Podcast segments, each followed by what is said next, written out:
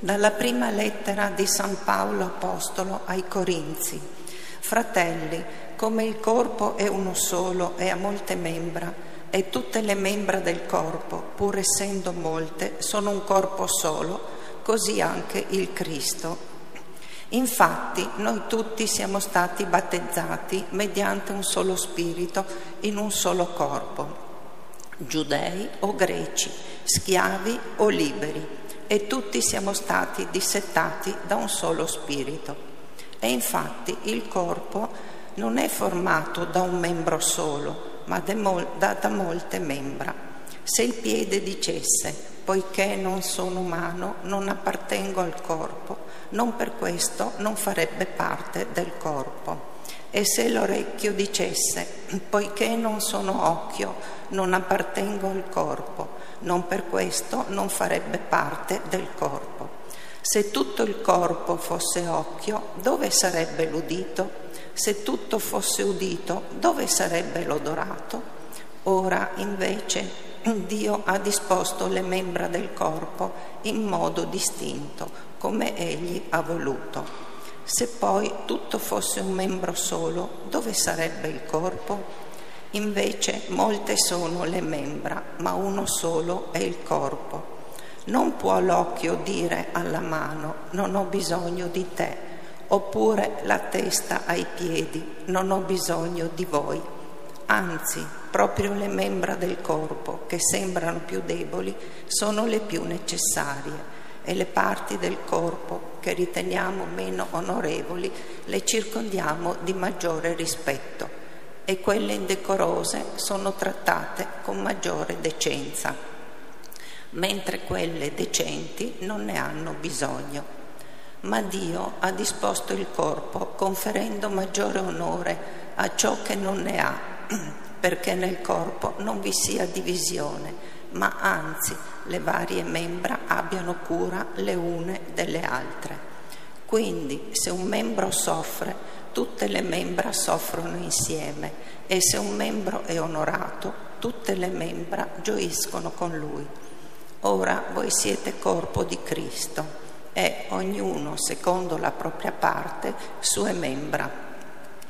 Alcuni perciò Dio li ha posti nella Chiesa in primo luogo come apostoli, in secondo luogo come profeti, in terzo luogo come maestri poi ci sono i miracoli, quindi il dono delle guarigioni, di assistere, di governare, di parlare varie lingue. Sono forse tutti apostoli, tutti profeti, tutti maestri, tutti fanno miracoli, tutti possiedono il dono delle guarigioni, tutti parlano lingue, tutti le interpretano. Parola di Dio.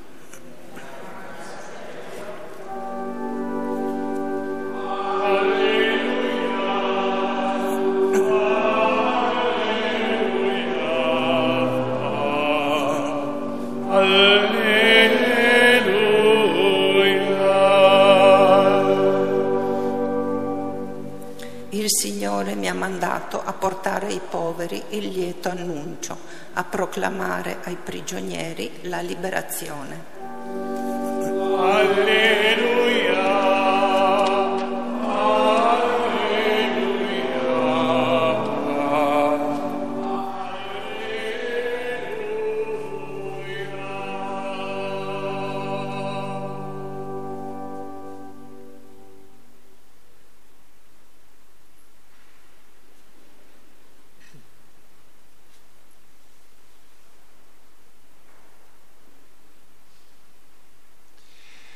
Signore sia con voi. Dal Vangelo secondo Luca.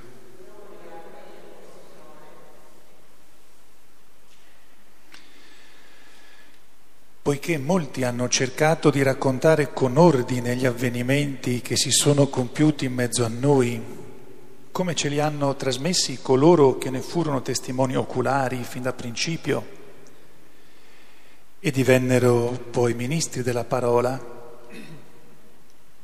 così anch'io ho deciso di fare ricerche accurate su ogni circostanza, fin dagli inizi, e di scriverne un resoconto ordinato per te, illustre Teofilo, in modo che tu possa renderti conto della solidità degli insegnamenti che hai ricevuto in, in quel tempo Gesù ritornò in Galilea con la potenza dello Spirito e la sua fama si diffuse in tutta la regione. Insegnava nelle loro sinagoghe e gli rendevano lode. Venne a Nazareth, dove era cresciuto, e secondo il suo solito di sabato entrò nella sinagoga e si alzò a leggere. Gli fu dato il rotolo del profeta Isaia. Aprì il rotolo e trovò il passo dove era scritto Lo Spirito del Signore è sopra di me, per questo mi ha consacrato con l'unzione e mi ha mandato a portare ai poveri lieto annuncio, a proclamare ai prigionieri la liberazione e ai ciechi la vista, a rimettere in libertà gli oppressi e proclamare l'anno di grazia del Signore. Riavvolse il rotolo, lo riconsegnò all'inserviente e sedette. Nella sinagoga gli occhi di tutti erano fissi su di lui. Allora cominciò a dire loro, oggi si è compiuta questa scrittura che voi avete ascoltato. Parola del Signore.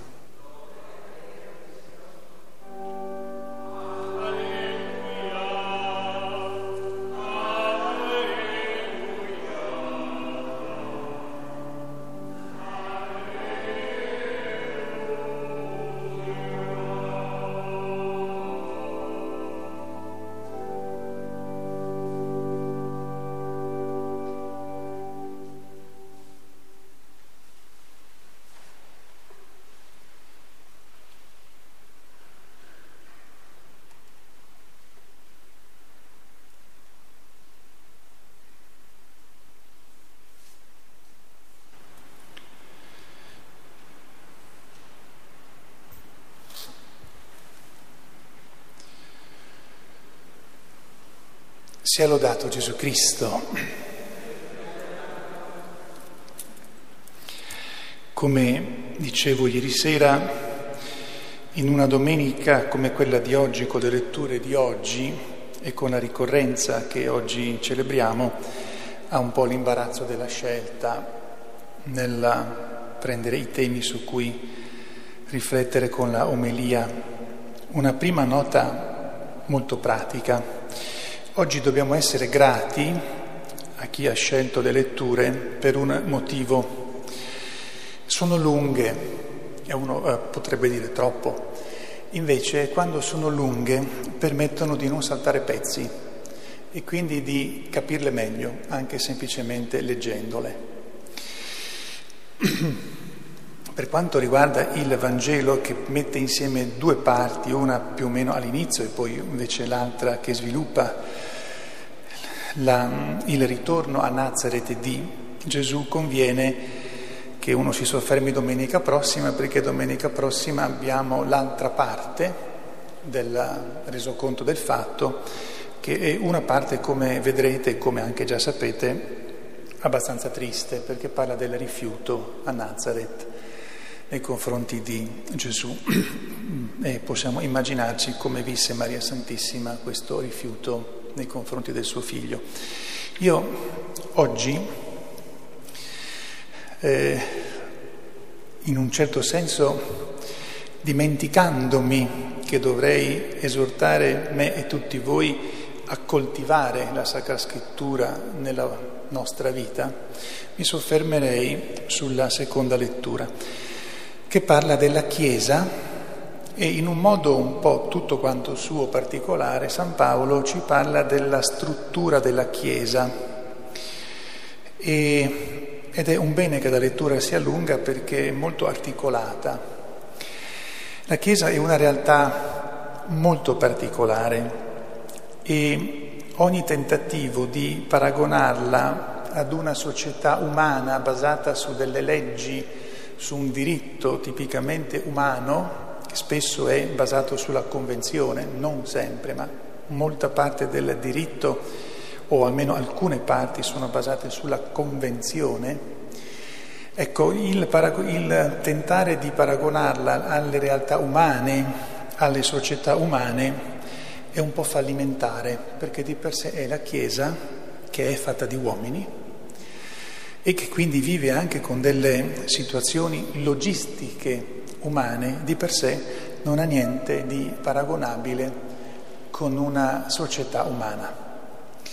Anche dal punto di vista dei sistemi politici, lasciando da parte una presa di posizione ideologica, di per sé la Chiesa non ha niente a che vedere con un sistema politico. La si è paragonata ad una monarchia, ad una monarchia illuminata, ma di per sé è un'altra realtà. La si paragona ad un sistema democratico, è un'altra cosa ancora. Per un motivo molto semplice, perché la Chiesa non è una realtà umana strutturata per stare di qui, è la realtà di Dio che vive dentro le persone santificate e questo comporta soprattutto che è la realtà del paradiso che ancora in terra non abbiamo. E dunque della Chiesa fanno, fanno parte quantitativa soprattutto quelli che non ci sono più qui tra di noi. Fanno parte coloro che sono nel purgatorio perché sono salvi ma si stanno preparando per godere pienamente di Dio e facciamo parte noi che ci arrabattiamo di qui. Quindi la Chiesa è una realtà veramente particolare. San Paolo, nel brano che, eh, che abbiamo visto, parla in modo particolare qui di come la Chiesa in terra si muove e cerca di farsi sempre più santa nei suoi singoli membri. E perché San Paolo ha una lunga parte in questa lettera nella quale parla della Chiesa. Il motivo è semplice ed è molto grave. Corinto, la comunità dei cristiani di Corinto era gravemente divisa al suo interno, divisa. Si facevano lotte tra di loro e alcuni gruppi avevano fatto dei partiti e uno, come direbbe qualcuno anticamente, l'un contro l'altro armati. Addirittura San Paolo si trova a dovere, non, non lo si dice qui, ai, ai suoi cristiani di Corinto, si trova a dover dire ci troviamo nell'assurdo. Ci sono quelli tra di voi che dicono io sono di Gesù Cristo, io sono di Pietro, io sono di Paolo, io sono di Aquila. E dice questa, dove stiamo andando?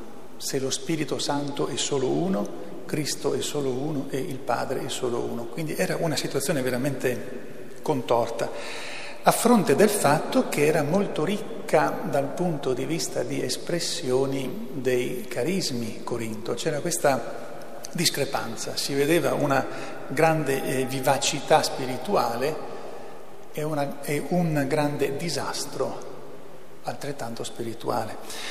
Dunque qui abbiamo San Paolo che ci parla degli apostoli, profeti, evangelisti, coloro che fanno miracoli, coloro che fanno guarigioni, coloro che sono chiamati, che sono portati grazie allo Spirito Santo a governare, a dirigere le comunità, coloro che devono occuparsi del servizio, coloro che devono insegnare. Tra l'altro qui San Paolo è molto interessante perché distingue tra l'annuncio, il primo annuncio, quello che deve anche scuotere, e chi poi deve insegnare, andare nei dettagli, perché la vita pratica non è fatta solo di un primo annuncio che ti sconvolge e ti porta a convertirti, ma poi si tratta di andare a, a vedere la vita quotidiana, che non è sempre fatta di effervescenza, ma è fatta di cose molto spicciole. Dunque, compiti suddivisi ma con anche il compito di coordinare tutto, tutto, questo e di ricordarci che la Chiesa è di Gesù Cristo, non è degli uomini. Dunque, davanti a tutta questa realtà, io non posso soffermarmi perché dovremmo stare qui giorni a parlarne, guardo me, eh, guardo voi, guardo un po' attorno a me per come sono capace e mi dico, da dove vengono le difficoltà? Che ci sono nella Chiesa, nella Chiesa che noi vediamo. La Chiesa, la parte della Chiesa che sta in paradiso sta molto bene e prega per noi, anche la Chiesa del Purgatorio, ma la nostra Chiesa. Le difficoltà da dove vengono? Senz'altro dal problema della formazione. Non siamo sempre formati bene. La formazione dipende da dei maestri, che a loro volta devono essere stati formati da dei maestri. Quando la formazione non funziona, noi capiamo che allora c'è confusione. Poi l'umiltà. L'umiltà che non vuol dire sottomissione sempre, ma vuol dire rendersi conto di chi si è e rendersi conto che se ho qualcosa di, eh, di grande tra le mani mi è stato regalato, me la sono conquistata io perché sono più intelligente degli altri o più santo degli altri. Dunque è un problema di formazione e di umiltà e anche chi sa molto sa che la sua formazione non può essere mai finita. Anche un esimio professore sulle materie più complicate sa che non può mai pensare che la sua sapienza, la sua scienza siano fermate, chiuse, eh, bloccate, se non continua a formarsi. Ha decretato la fine della sua intelligenza perché pensa di sapere già tutto, pensa non, che non ci sia più nulla da scoprire. Dunque la formazione. Per cui se nella Chiesa ci sono difficoltà, e dipende dalla formazione e ognuno di noi, dal Papa ai cardinali, ai vescovi, ai sacerdoti, ai diaconi, ai laici, si deve chiedere ma io come sono formato? Poi c'è un altro fattore, non, non ne parla qua San Paolo, ma ne parla nelle lettere. Dunque formazione, umiltà o superbia, il terzo grave ingrediente contro la Chiesa è Satana che è quello che vuole sgretolarla, renderla confusa. Purtroppo c'è anche lui, dal quale bisogna difendersi. Allora io non ho detto molte cose oggi, anzi forse, forse, ho sollevato più punti di domanda, però almeno questo lascio a me e a voi. La domanda è questa, come mi sono formato in questo tempo nella mia vita nella Chiesa? Quali maestri ho scelto? come sono attaccato a tutto quello che mi è stato dato, con una consapevolezza, e se sono umile nella preghiera e costante, cioè non prego un, un po' sì, un po' no, a seconda di quello che mi capita nella vita, se sono costante nella preghiera e anche umile, anche nel vedere i difetti che ho e nel cercare di correggerli per come posso, lo Spirito Santo mi aiuta a intuire che forse quella cosa non è tanto giusta, che devo ascoltarla meglio e al tempo stesso mi fa comprendere che lì io devo approfondire la mia conoscenza. Comunque, noi che oggi vediamo attorno a noi tanta confusione ovunque, siamo chiamati a pregare per recuperare la formazione l'umiltà è riconoscere dove si nasconde Satana. Spesse volte è molto esplicito, è molto evidente Satana, tante volte no. Si nasconde in modo così abile che per smascherarlo ci vuole parecchia preghiera. Allora lascio a me e a voi questo impegno della preghiera sotto queste tre forme. La formazione, l'umiltà e smascherare quelle tentazioni che ci farebbero prendere fischi per fiaschi, ma anche e soprattutto fare, prendere azioni e decisioni che porterebbero discredito a noi, agli altri, alla Chiesa e infine anche al mondo intero. A Maria Santissima, Madre della Chiesa, di tutta la Chiesa, quella celeste, quella che ancora si sta purificando e noi ci affidiamo perché ci eh, tenga presente nella mente la necessità della formazione, dell'umiltà e dello stare attenti a dove si nasconde la tentazione che porta dissidio, che porta confusione. Sia lodato Gesù Cristo.